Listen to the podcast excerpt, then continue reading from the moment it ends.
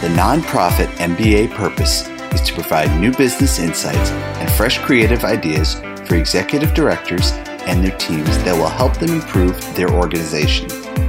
Here is your host, Stephen Halasnik. My name is Stephen Halasnik, and I'm co founder and managing partner of Financing Solutions. Financing Solutions is a leading provider of lines of credit to nonprofits. Our line of credit program is easy, inexpensive, and costs nothing until used, making it a great cash backup plan for your nonprofit. And if anybody, uh, certainly all of our listeners have gone through the pandemic, we know that unexpected things happen. And the good thing to do is to have maybe a backup plan in place. And the line of credit is perfect for that type of scenario, especially because it doesn't cost anything to get it in place. Um, if you'd like to learn more about the program, please visit us at nonprofitmbapodcast.com. And if you decide to apply today, we will even give you a $250 credit on file. Or feel free to give us a call at 862 207 4118. Just remember the time to set up your line of credit is now, not when the emergency actually comes up. Today, I am excited to be speaking with Jeff Brooks from Jeff Brooks Fundraising. Jeff has been serving the nonprofit community for more than 30 years. He has worked with organizations around the world and has served many charities sectors, including international development, health organizations and hospitals, social services, faith based, and arts and culture he blogs at the popular Future Fundraising Now blog and is the author of three books The Fundraiser's Guide to Irresistible Communications, The Money Raising Nonprofit Brand, and How to Turn Your Words into Money. He lives in Seattle, Washington. Jeff, welcome to today's Nonprofit MBA podcast. Hey, it's great to be here. so I know that today's um, um, topic is going to get a lot of listeners. I can just tell. So today's topic is post pandemic fundraising for nonprofits. And so I think many nonprofits are all, you know, wondering, worried, concerned, you know, and having to, you know, build plans to, uh, to see how the post pandemic fundraising is going to turn out. So when uh, Jeff, I think you kind of raised this topic for me, I kind of jumped on it. I thought it would be something our listeners would be really into. So tell us the difference with, you know, maybe just a quick summation, and then we'll dive right into the details of, of if you were to say one or two sentences on, on how um, post pandemic fundraising for nonprofits is going to change versus what it was, what would you say? Mm-hmm. Yeah. well, the pandemic was a career thing for all of us, every one of us who's in, in the nonprofit, uh, any kind of the nonprofit world. And the its ending will be momentous also. Um, I would say it's not going to just stop. I mean, we can see the light at the end of the tunnel here, at least here in the United States. We can kind of see like normalcy looks like it's coming. Uh, and in some, for some of us, it's getting coming kind of close. Um, but it's not for everyone, and the the impact on uh, on on the poor in many communities around the country and around the world, it's going to go on and on and on. So as yeah. a as a thing that's affecting the world, it's not even close to over. Uh, I just heard from a client with uh, that does work in Ethiopia, and they're not expecting vaccinations in Ethiopia until fall of 23. Yeah. That is a long time. That's two and a half years from now. Yeah. yeah. Uh, and they're having big, wow. they're, they're, they're kind of having their surge now. They, it had been kind of at running at low rates until recently, but now it's surging. Yeah. Uh, and they're have, they're sort of the way we were back in the, uh, the fall, this past, our past fall. That's the world we're in. but now for fundraising, it, there, there was kind of two worlds in the fundraising world. Um, a lot of nonprofits kind of panicked and they buried their heads in the sand and, and they said, we better not raise funds. It's going to upset our donors. Let's just go silent. And they did that. And guess what happened? They didn't raise any money. Of course, you don't ask, you don't, you don't receive. um, and so when you look at sort of the big picture, you know, some of the studies that say, how did 2020 do? In general, it shows a very small growth year. 2020 over 2019, slight growth, like uh, like less growth than a normal year. um, which is really strange to me because every organization I work with had a record breaking year in 2020. Because those who stayed active raised far more than normal amount of money. Donors were all over it. Basically, donors want to make a difference. And when there's a big thing going on, like a pandemic that we're all in together, we we come together and donors give. and they give more than normal. You, people got unprecedented numbers of new donors. They got donors upgrading. That you know, fifty dollar donors became two thousand dollar donors. You know, it's like I got tired of hearing that story over and over again. Um, but for a lot of organizations, it was a disaster year because they didn't raise funds. And by the way, this is all sectors. This is whether you're front lines fighting that pandemic, either in the health or social services sectors, or arts organizations who they're not going to help us with the pandemic, but their message was, "Hey, we have to shut our doors, and if we're going to survive, we need you, our donors, to step up and be there."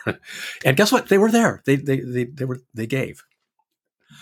Okay, so all that said, the, with the things changing, pandemic kind of going away, we are starting to see a, a, drop in fundraising. And I'm talking about a drop from the super high levels. so my clients in general, they're not doing as well this spring as they did last spring. Wow. Which wow. is uh-huh. not surprising. Last spring, they were make, just raising incredible yeah. amounts of money, but it's not back down to normal. Yeah. That's kind of the difference. So it is kind of going down. That sense of urgency is kind of passing, but it's not gone. Yeah. So what I've been telling people, and it, when you look at other disasters, if you look at more typical disasters like um, earthquake in Haiti or the tsunami in Japan or a big hurricane, you know those kind of things, which do bring out a lot of generosity. You know, you'll see a big spike in giving when those things happen. Again, donors like to make a difference when they when they're needed. They they show up. Um, you you typically see a drop in giving after that. Now, normally the the time horizon of that is weeks. You know, there's a big hurricane, giving spikes for a while, and it, and it doesn't spike for all sectors. It just spikes for sort of relevant sectors, um, and then it drops and actually drops down below normal, and then kind of recovers back. Wow. Well, because this disaster hasn't, you know, it didn't just happen in one day or one week or something. It's been going for a year plus now.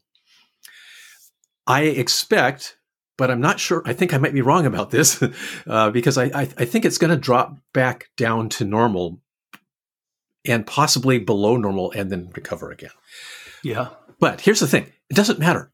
It doesn't matter what's going to happen. Just keep fundraising. Yeah. Don't bury your head in the sand. Don't decide for donors that they aren't going to give. Yeah. And because I think that's the mistake that that so many people made. They said, "I know I understand I have a unique insight into the minds of all my donors, and they are not going to be able to give. They're going to freak out if I even talk to them. Well, guess what? You were really wrong if you thought that.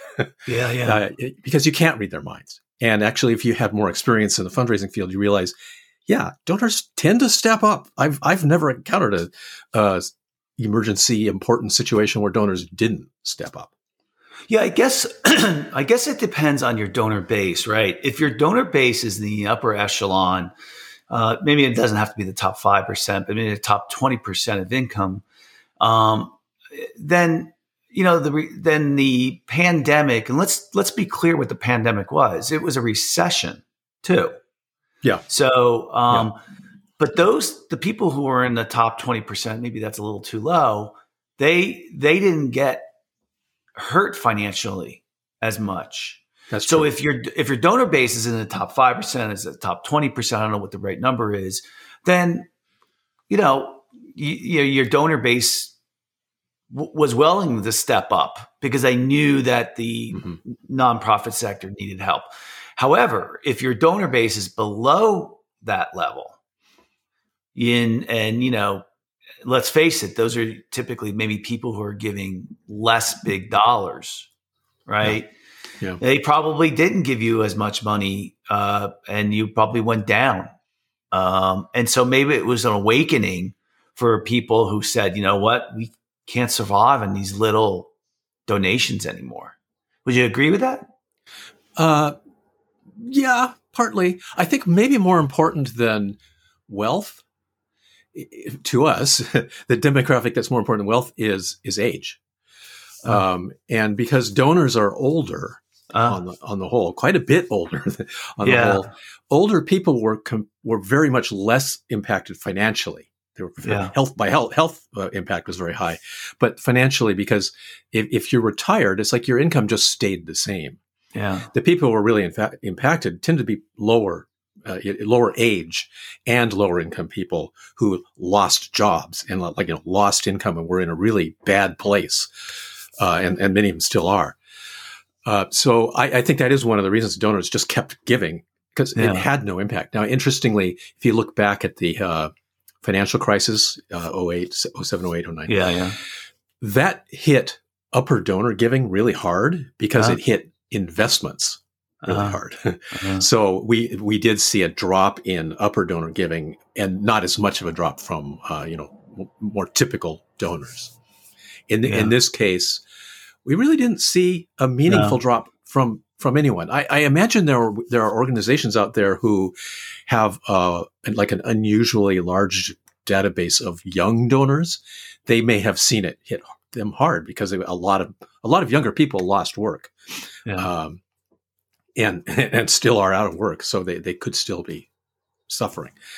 Uh, but we, we we tend to see that it, it, it's a older people have a sort of slightly different life because you know their finances are different, so they don't see they're just getting an income, right? Yeah. And so uh, they're not dependent on you know the the market to make that much difference for them. From the from the clients you work with, um, how I, I know this is a strange question, but how quickly do they recognize what's going on with fundraising? with with why it's either up or it's down. So like, and what made me think of that is like, you know, you, have already given us a couple of good insights, but the the fact that if the market is going up is the indication the you know, it, stock market's going up is an indication that that your donations are probably going to do well.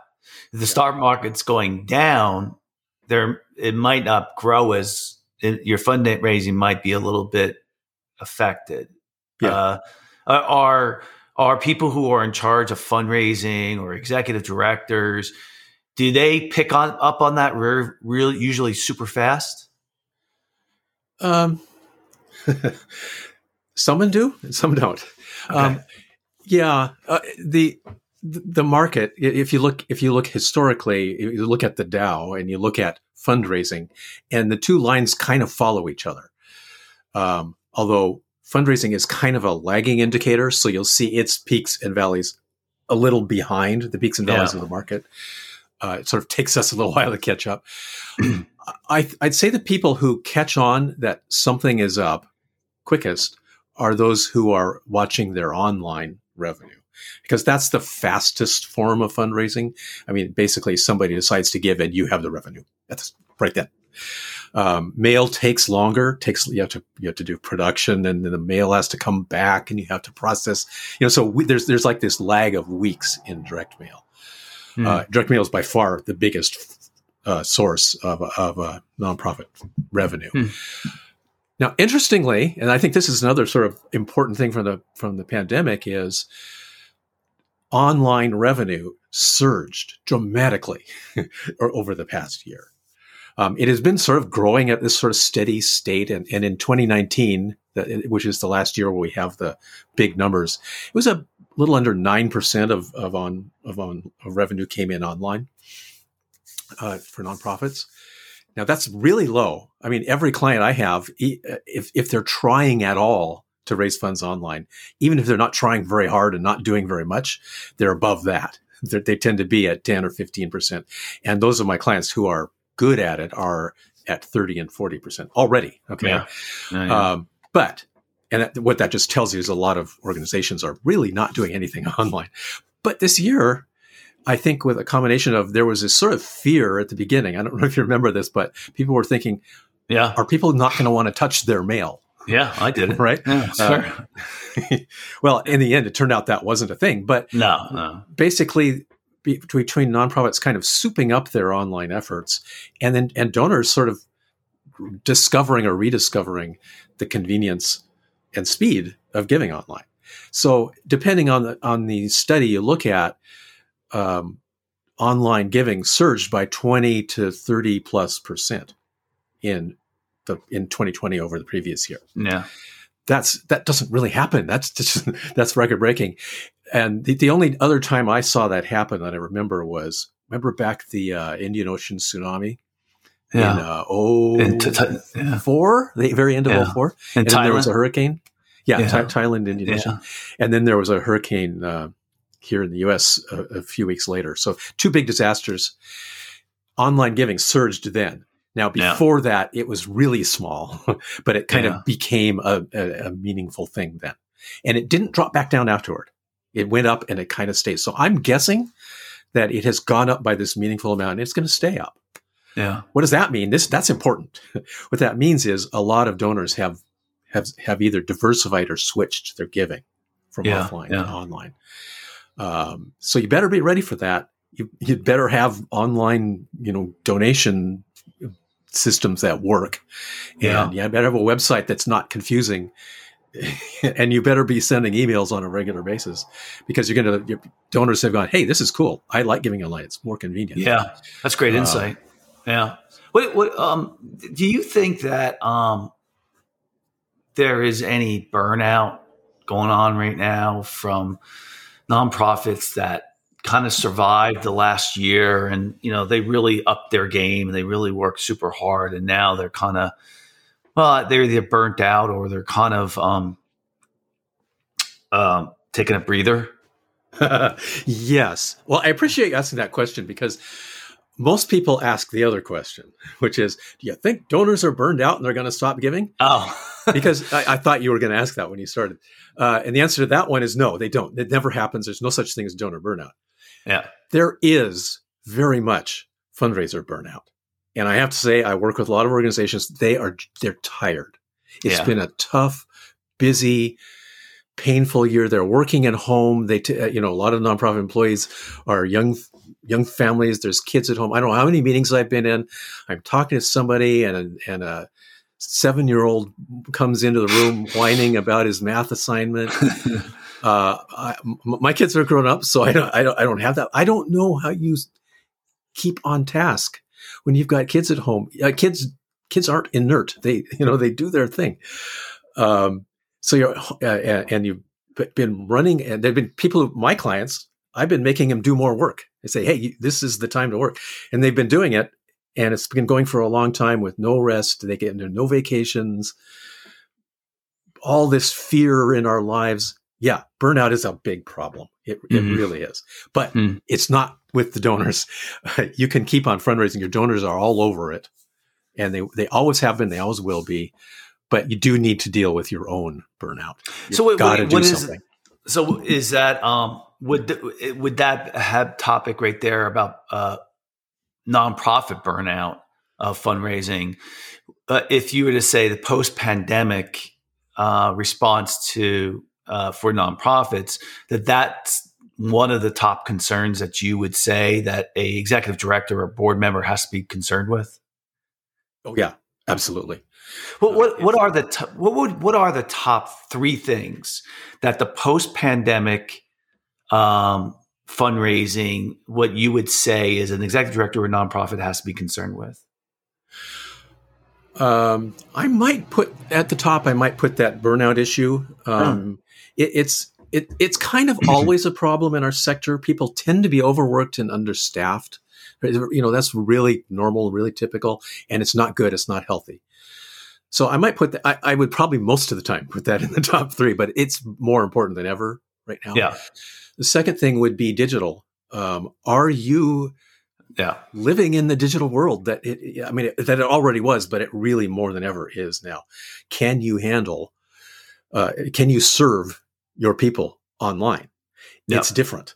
It's not dramatically different. The messaging is pretty much the same, but the way everything works is different. And there's way too many uh, nonprofit websites where you can't figure out how to donate, or you get to the page and it's really confusing, and they're requiring phone numbers and you know, like all this baloney that's keeping donors from giving you better fix that. And you, you, and even if you're doing a good job, really concentrate now on upping your game digitally, and be thinking about you know are, are we doing the right thing on social media? Social media is potentially a big deal for us.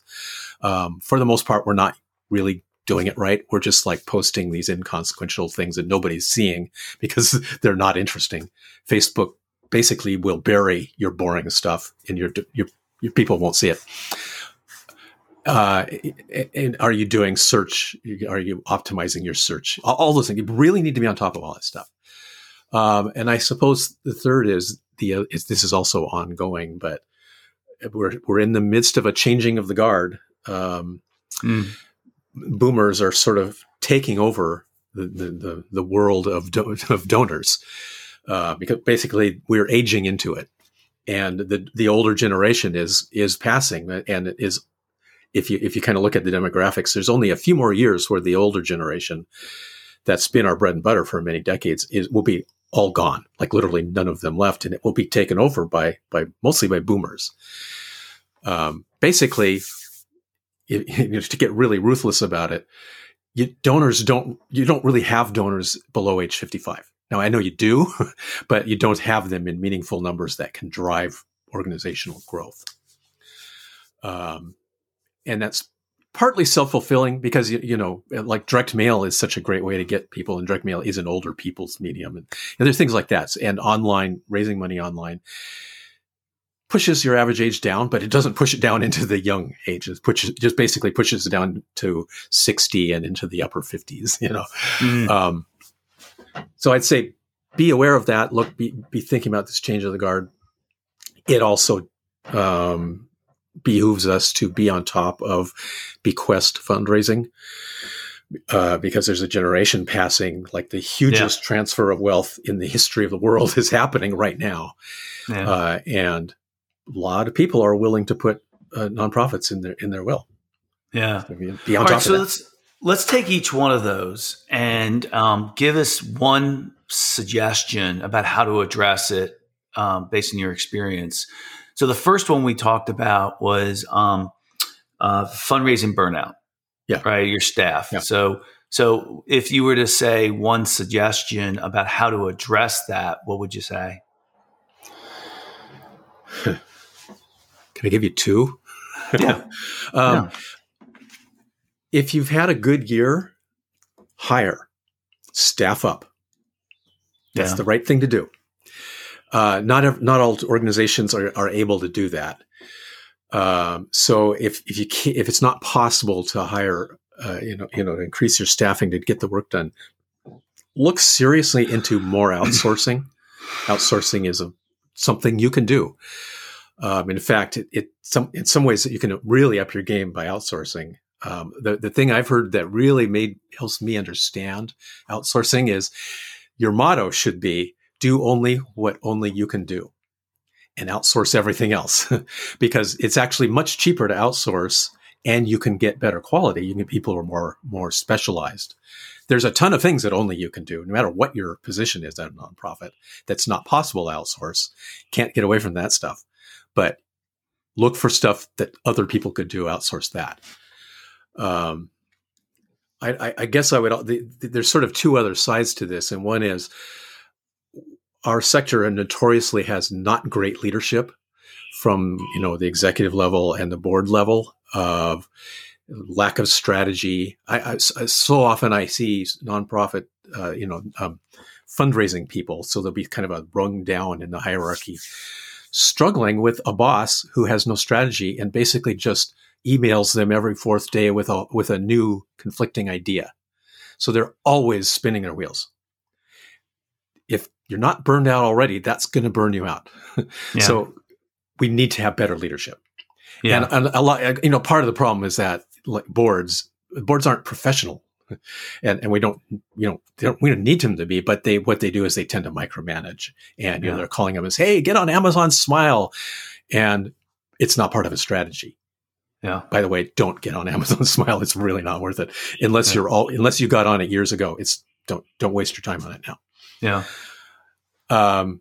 So you know, get, getting better leadership, and then I, I think the other one is um, every one of us in the business is be a little more fierce about protecting your life.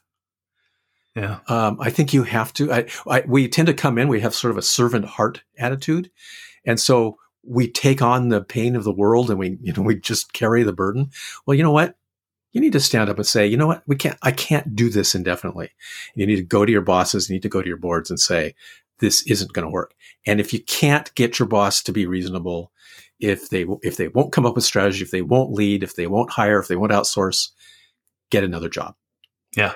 Yeah seriously have yeah. an exit plan uh, and, and, take it slow if you need to i mean this may not be the, t- the best time to change jobs but it is the best time to think about changing jobs and give you know give yourself you know a 12 month time horizon i'm going to be out of here in a year if things don't change and seriously you need to think about it we need to let those organizations that refuse to fix themselves we they, they need to die yeah by not exploiting good people yeah all right. So the, the second part was digital. And yeah. Um, yeah. certainly, you know, listen, I was thinking, listen, it's always a transformative event that something causes you to pivot, to, you know, which is to move in a different direction or, or attack that project that you really had been holding off on. And certainly the pandemic gave everybody um, reason to move toward digital. However, if you're trying to save your organization and uh, right you're hustling out there you know maybe the digital transformation didn't occur right um, or didn't go as fast so you know there could be some good reasons why it, you didn't move to digital um, but if somebody um, either let's let's take the the the person who started to move to digital um, but you know what would you say to them now? Now during the post-pandemic uh, arena. Um, I'd say uh, have a plan. That, that's really the first thing. Is yeah. It, it's easy for someone like me to say, drop everything and and up your digital game. Okay, that's not really how, how it works, is it? Um, it's have a plan and make progress. Yeah. Uh, you, you, know, uh, because if you don't have a plan, you're not going to make progress. Um, uh, don't be uh, intimidated by how big the job is. Just do something. Yeah. And, you know, over time, you can make progress and get help. Get outside help. Yeah, I, that's what I was going to suggest. Uh, what you know, one of the suggestions you made about burnout, and that is outsourcing. You know, I find that if I want a project to move forward, the best, the two best things that happens is either I outsource it or I delegate it and give it to somebody in, in my organization and say, this is your responsibility.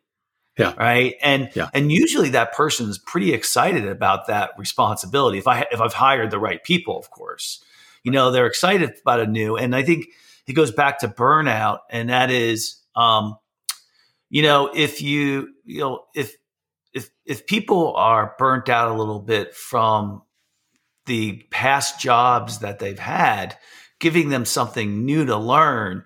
Uh, you know, learning tends to build yeah. um, energy. Yeah. Right. Yeah, that's true. And um, and so that's you know going back to what you were saying about you know burnout. I think you can use that with digital too, and that is, you know, give it to outsource it to a company and and have them design it and where you can be involved in the planning parts of it. That's fun or give it to somebody in your organization. So, you know, those are kind of some ideas. Yeah. I, I, I, you do tend to find that maybe some of your younger employees, they might be more capable than you yeah. think. And in fact, if you treat them as more capable than you think, they will probably step up. Yeah. so that, that, that is a good thing to do. Like get, get more out of people. If they don't want to step up, they probably shouldn't be working with you. But most of them do. And most of them could do more and, actually would, would love to do more. So I, I think it's a great idea. Think, yeah, think about- uh, the only thing I would add to that is delegation doesn't mean you give it to somebody you don't follow up for a long time. mm-hmm. Okay. Mm-hmm. Because, you know, you mentioned that one of the issues we have is in regards to management skills and stuff like that. And I, you know, I do find uh, that, you know, people who delegate, including myself when I did it, you know, 25, 20 years ago, um, you know, I didn't follow up enough. I didn't ask for statuses. I didn't uh, ask uh, for the where we are in current results. You know, all those things. Yeah, yeah you, it doesn't mean that you don't follow up on it. So I think that's oh, kind oh, yeah. of a, right. something important for us to all remember. Yeah, absolutely. So the third one was changing of the guard, um, which was you know something that we are you're now migrating, which really f- falls into the digital area too, right? Now you're moving from you know people uh, who are used to doing uh, donations through the mail or uh, even more personal you know yeah. type events and stuff like that. Now you're moving to the next generation. What would your suggestion be in that regards?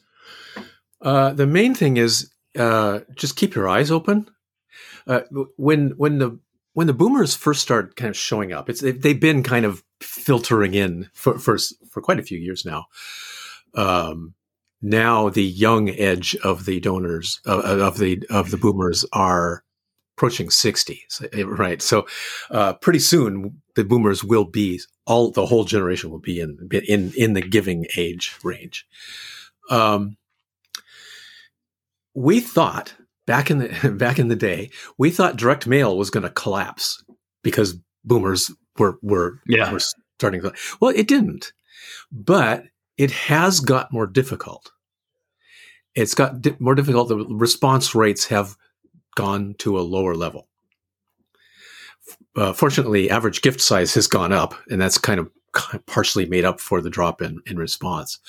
But uh, combine that with faster than inflation costs. Printing printing costs have gone up faster than inflation. Postal postage has gone up faster than inflation. So it's it's more difficult than it used to be. Direct mail, yeah. you know, and it's our bread and butter for most of us. I think that does tell us you're going to have to learn more about digital. You're going to do more stuff on digital because it's more affordable and more and more donors are more native there. Uh, I used to say it's going to, the, the world will really change when retired people all retired from jobs where they use computers, yeah. you know, and we're kind of there now. Yeah, uh, pretty much. Uh, you know, I, I, the very first few years of my career, I had a typewriter, but soon after that, I had a computer. You know, um, so people like people my age, I'm a I'm a uh, late boomer, uh, and my my so-called retire. I don't think I'm going to retire. I think they'll carry me away, but um, my retirement age is approaching, but I'm comfortable online. So I'm going to be one, I'm one of these people. I say, I can't even find my checkbook. I, I don't even know how to give online, uh, yeah. offline anymore. I get a lot of direct mail, but I don't give through direct mail. That's becoming more and more and more normal. So you better be there for them. You'd better be able to, uh, you know, get those gifts online, interact with people online. And actually, one of the really amazing things that's happening is most online giving I should be cautious about saying most because it varies, but a lot of online giving is driven by direct mail. That is, people get a piece of direct mail and then go online to give, which is really complicated for us. It's like, how do we know this gift that showed up online? How do we know it was driven by mail? Yeah. You can say, please go to this specific URL. That's, you know, that's the standard way to do it. But guess what? They don't cooperate with that. They don't necessarily do that. They Google yeah. you right? Yeah. They end up somewhere on your site and they give. So you you can really only kind of guess. Uh, you know, we sent out this you know this piece of this direct mail. We sent out hundred thousand pieces, and we got a surge in online giving about ten days later. or you know however long it takes yeah yeah so, so but but it's you're approximating so it's really hard and you just you have to just be super on top of it and sort of yeah, manage think, that change i mean I, I think you know all of us who are a little bit older now, um, you know, we've had to adapt to a variety of different changes, right? Um, and that's life, right? Um, I think you know as generations continue to go on, the, the pace of change accelerates. The the the thing that I noticed uh, too, uh, and, and me personally, I happen to adapt to change very very well.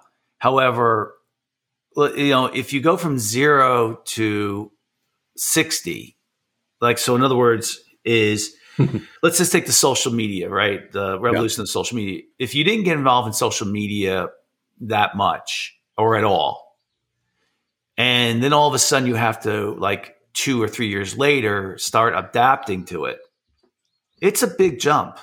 Yeah, it is. Right? It's a big jump. And I think that happens with uh, organizations as well. If they didn't get involved in something and then they have to speed up later, it's a much bigger jump than the incremental jumps that you've made along the way. So I'm going back to what you were saying, you know, make a plan, right? Yeah, Say, okay, right, right. how are we going to address this new digital divide and this getting into these uh, different age groups that are now coming in have different expectations. How are we going to get there? And and and what little increments can we do now if we don't want to do it all at once? what little increments can we do now yeah. um to to yeah. get you know to get in the game so to speak? Yeah. Yeah. Well one thing you ought to do this it's pretty easy um, is if you don't have donors email addresses start getting them yeah. Start asking for them yeah. um, maybe do a an append to your file to get them you know do what you have to do to get them um, and then every time you do direct mail, I'm, I'm kind of assuming you're a, you do direct mail, but and when you do that, always do an email campaign that goes along with it. And it's actually really easy. Don't re- reinvent the wheel. Just take your direct mail piece and copy and paste it into an email. Revise the language a little bit so it doesn't say send your gift now, but click here to give now, you know, uh, and basically that that's going to work. And then do about three to five versions of it and email them over the course of a week, aiming at getting, you know, uh, trying to get them close to the in-home date of the mail. Doesn't matter. You, you can't really time that perfectly, but yeah. that's an easy way to be online and offline together. Yeah. And to take the investment you're making in, in, in offline fundraising and putting it in online. Yeah. And that will that'll you'll learn a lot that way and you'll get data and you'll get donors who yeah. who, are, who want to give online. Yeah, my just to give you an example, my company um, you know, we actually this is a company standpoint, but we went back to direct mail ages ago where we were doing hmm. all. Electronic hmm. Uh, advertising, Google AdWords, Google yeah. SEO, you know, all that other stuff. And we we knew early on that uh, direct mail was was going to be important. And the reason being is that our competitors stopped using direct mail. Oh, interesting. Huh. So it was yeah. actually we it was the reverse. You know, we were yeah. very strong in online. So so that's something for some listeners who are doing all online to think direct mail hasn't gone away. No, it know? hasn't. No, right. And especially in that older age group, right? Right. That's right. So I, you know, the difference between online direct mail is direct mail has way more engagement, like 10 times the engagement that, that, that the mail, that, that email does. Now, that's okay. You can afford low engagement because the cost of email is so low. You know, that's kind of the, the trade off you make. But you know what? The best of all worlds is getting a donor who interacts with you both ways. Both ways. Mm-hmm. Right. Yeah. Because if they, the, uh, online donor gives a very high, much higher average gift yeah. than a direct mail donor. Oh, and somebody oh, who does both, like three to four times higher. Um, somebody who does both. Why, why, do you think that is? Why do you think an online donor gives three to four more times? It's actually I don't know. Uh, here's my theory. It, it's a it's a younger person whose sort of sense of scale. You, you know, somebody who's 87, 20 bucks is uh, is a, a princely amount of money, you know, in in sort of in their not really thinking clearly about it way, yeah. you know, 20 bucks for them in their in their prime was a lot of money, so it still kind of feels like a lot of money even though it isn't. That's part of it. Um, and it might be just sort of the ease of giving online just makes it easier. Hey, why not make it 100 instead of 50. You, you know, I, I, think there's just like a calculus. It could be too that, um, you know, it, uh, digital allows you to do more uh, subscription base. So it's $20 a month instead yeah. of $100 a year, you know, and I know it doesn't yeah. add up, but, but you do $20 a year times 12, you know, people yeah. don't think $20 is very much, but $100 all at once, it might seem a lot more. So yeah, there's definitely that. That that is the other. Yeah, that is important. Also, is that online donors show a little more propensity to become monthly donors. Yeah, uh, than mail donors do. So that that's really good. Monthly donors. That's one of the holy grails for oh, us yeah. to get yeah, get sure. to become monthly. Yeah, yeah. Better but yeah, so flow. somebody who's you you talk to online and offline and they interact with you both ways you get that higher engagement and that higher gift amount that's what you want, right? Yeah. I mean, that's what kind of makes it all come together. Yeah, yeah. Good. All right. Well, um, so we uh, kind of ran out of time here, but we really covered, you know, the uh, really good stuff about the post-pandemic fundraising. I'd, I'd like to really thank uh, Jeff uh, Brooks from Jeff Brooks Fundraising for coming on today's podcast. Cast. If you like today's podcast, please feel free to share it with a friend and also subscribe on your favorite podcasting app. If you like today's podcast, please give us a review on your podcasting app to help us get the word out. And of course, if you're looking for a line of credit for your nonprofit, you can call us at 862 207 4118 or visit our website at nonprofitmbapodcast.com. Jeff, if people want to reach out to you, how would they go about doing that? A couple of ways. Um, check out my blog at www.futurefundraisingnow.com um, be a great way. I'm there all the time. Or my my business website, which is uh, www.jeff-brooks. That's Jeff with a hyphen between Jeff and Uh, and that's just information about how you can work with me if you're interested. Um, or go to Amazon, look at look at one of my books. You might find something there that's useful. Um, there, there, there's a lot of stuff out there. It's not just me, but there's a wealth of great information uh, in the in the blogs, in the books, in the in pretty soon the conferences. Uh, you, are not alone. Yeah. So you know you can face these challenging times with a lot of outside help. You know, on on that note too, I would tell our listeners if you were to take your time and listen to each one of the podcasts from the nonprofit MBA podcast. We have so many great guests like yeah. Jeff really, I tell you, it's like a how to on how to want to run your fund, uh, your not fundraising, but how to run a nonprofit because we cover yeah. so many different topics. And, uh, you know, hopefully we're, you know, I think everyone's starting to commute again. So, you know, yeah, so right. you can listen to podcasts. Um, Jeff, I mean, I guess a majority of your get your uh, clients are all people who who ask uh, you're consulting with to help them um, improve their fundraising. Is that yeah that's accurate, right? Yes, that's right. I mean, I, I can't understand why somebody wouldn't use someone like you because if you're doing your job right, you're paying for yourself, you know, uh, uh-huh. in leaps and bounds. And so here we talked about outsourcing. This, this is an opportunity really to, you know, to use an expert. So, yeah. Yeah. Well, I don't want to be self-serving, but yes, talk to me. I could, uh, it, it could be well worth your time, but, and it's not just me. Uh, yes, outsourcing is a smart thing to do. Um, unless you get really weirdly unlucky and, and get somebody inappropriate, it, it, doesn't doesn't really happen that much. Look into it. Find out what what it would cost to to you know it could change your life. Yeah, and and if nothing else, you don't you don't have to say yes. You don't have to move That's forward. Right, you right. Can, you can just get the information. Um, very good. So listen, uh, Jeff, thanks for coming on board. Yeah, thank you. Thanks for having me. I, you know, I say this at the end of uh, every podcast. It just feels a little bit different now. Uh, I want to thank yeah. all of you for making the world a better place. It feels like we survived the the rough part of the last twelve months. Um, you know, you all should say kudos to yourself and pat yourself yeah. on the back that you helped yourselves with your own causes, with your own family, and uh, with your own employees and everybody And you know, maybe it is time for you to take a week off or two weeks off. I'm sure people are doing that anyway. You're here. To try to try to regroup, right?